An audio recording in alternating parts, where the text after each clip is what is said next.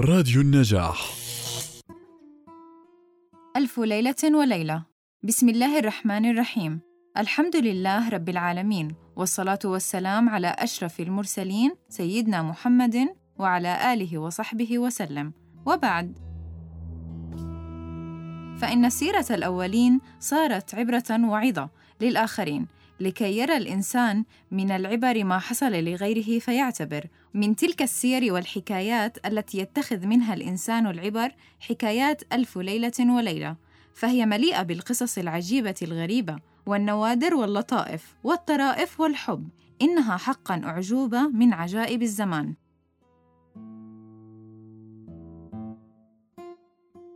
شهريار وشهرزاد يحكى أنه كان في قديم الزمان وسالف العصر والأوان.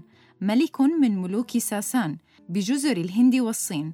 كان لهذا الملك جند وأعوان وكان له ولدان فارسان بطلان. اسم الصغير شاه زمان والكبير شهريار حكم البلاد خلفا لأبيه. أما شاه زمان حكم سمرقد العجم ولم يزل على هذه الحالة مدة عشرين عاماً حتى اشتاق الأخ الأكبر شهريار إلى أخيه الصغير شهزمان فأرسل له وزيره حتى يبلغه أنه قد اشتاق إليه.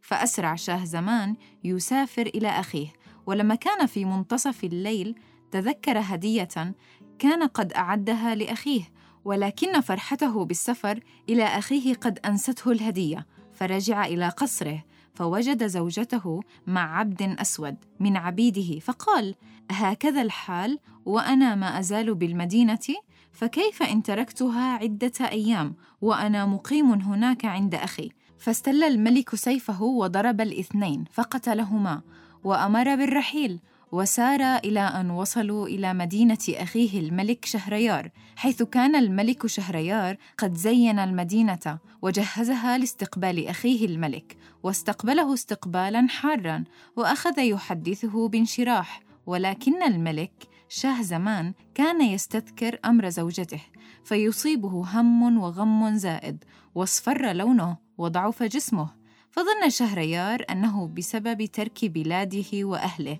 في سمرقد فاقترح عليه أن يذهب معه في رحلة صيد وقنص ولكن شهزمان رفض فذهب شهريار وحده إلى الصيد. وكان لقصر الملك شهزمان شرفة تطل على بستان قصر أخيه شهريار فنظر فإذا بباب القصر ينفتح وتخرج منه عشرون جارية ومعهم زوجة أخيه شهريار فيدعون عشرين عبدا وزوجته تدعو عبدا يسمى مسعود. فلما رأى شاه زمان ما حدث فقال إن بليتي أخف من تلك البلية. ولما عاد شهريار حكى له أخيه عن حكايته أولاً وما رأى من زوجته في سمرقد. وبعد ذلك سرد له ما شاهده في بستان قصره.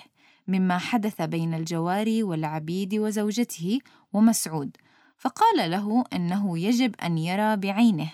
فقال له أخوه شاه زمان اجعل أنك مسافرا للصيد والقنص واختفي عندي هنا في القصر حتى تشاهد بعينك ما يحدث. وبالفعل أمر بالسفر وجلس عند أخيه فرأى ما أخبره به أخوه.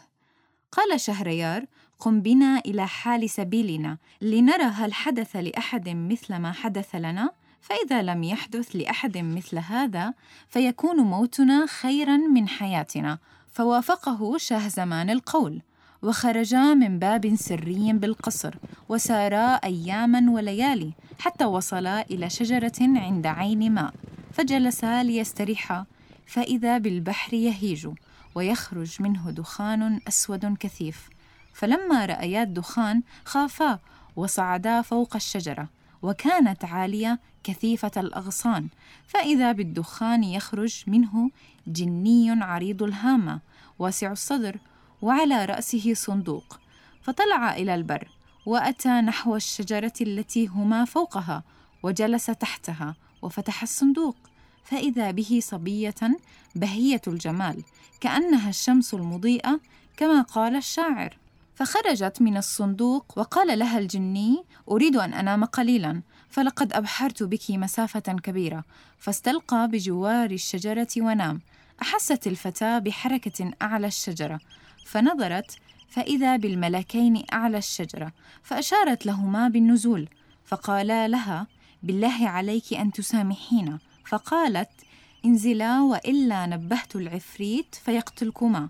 فلما نزلا سألتهما عن حالهما فأخبراها وسألاها عن حالها فقالت لهما بأنها سيدة حرة وليست بجارية. خطفها ذلك الجني في ليلة عرسها ووضعها في صندوق ووضع في الصندوق سبعة أقفال ورماها في قاع البحر المتلاطم الأمواج وقالت كان يخرجني من البحر ثم يعيدني إليه حتى لا أكون لغيره ولكن هيهات هيهات. فتعجبا أشد العجب وقالا لبعضهما إذا كان هذا عفريتا من الجن وحدث له أعظم مما جرى لنا فإن أمرنا يكون عجيبا لو اخترنا موتنا عن حياتنا. ورجعا إلى مدينة الملك شهريار ودخلا قصره. ثم رمى عنق زوجته وكذا أعناق الجواري والعبيد ومن يومها كان يتزوج بنتا ثم يقتلها في ليلتها فلم تبقى في المدينة بنت واحدة سوى ابنتا الوزير وكان اسم الكبيرة شهرزاد والصغيرة دنيزاد وكانت شهرزاد قد قرأت ما يفوق الألف كتاب ولاحظت شهرزاد أن أباها حزين فسألته فحكى لها القصة فقالت له قل لمن يحمل هما إن همك لا يدوم. مثل ما يفنى السرور مثله تفنى الهموم. ثم قالت يا أبتي زوجني هذا الملك. فإما أن أعيش وإما أن أموت فداء لبنات جنسي وربما أصبح سببا لخلاصهن من بين يديه. وتزوجت شهرزاد الملك شهريار. ومن يومها بدأت تحكي له كل ليلة ليصبح لدينا ألف ليلة وليلة.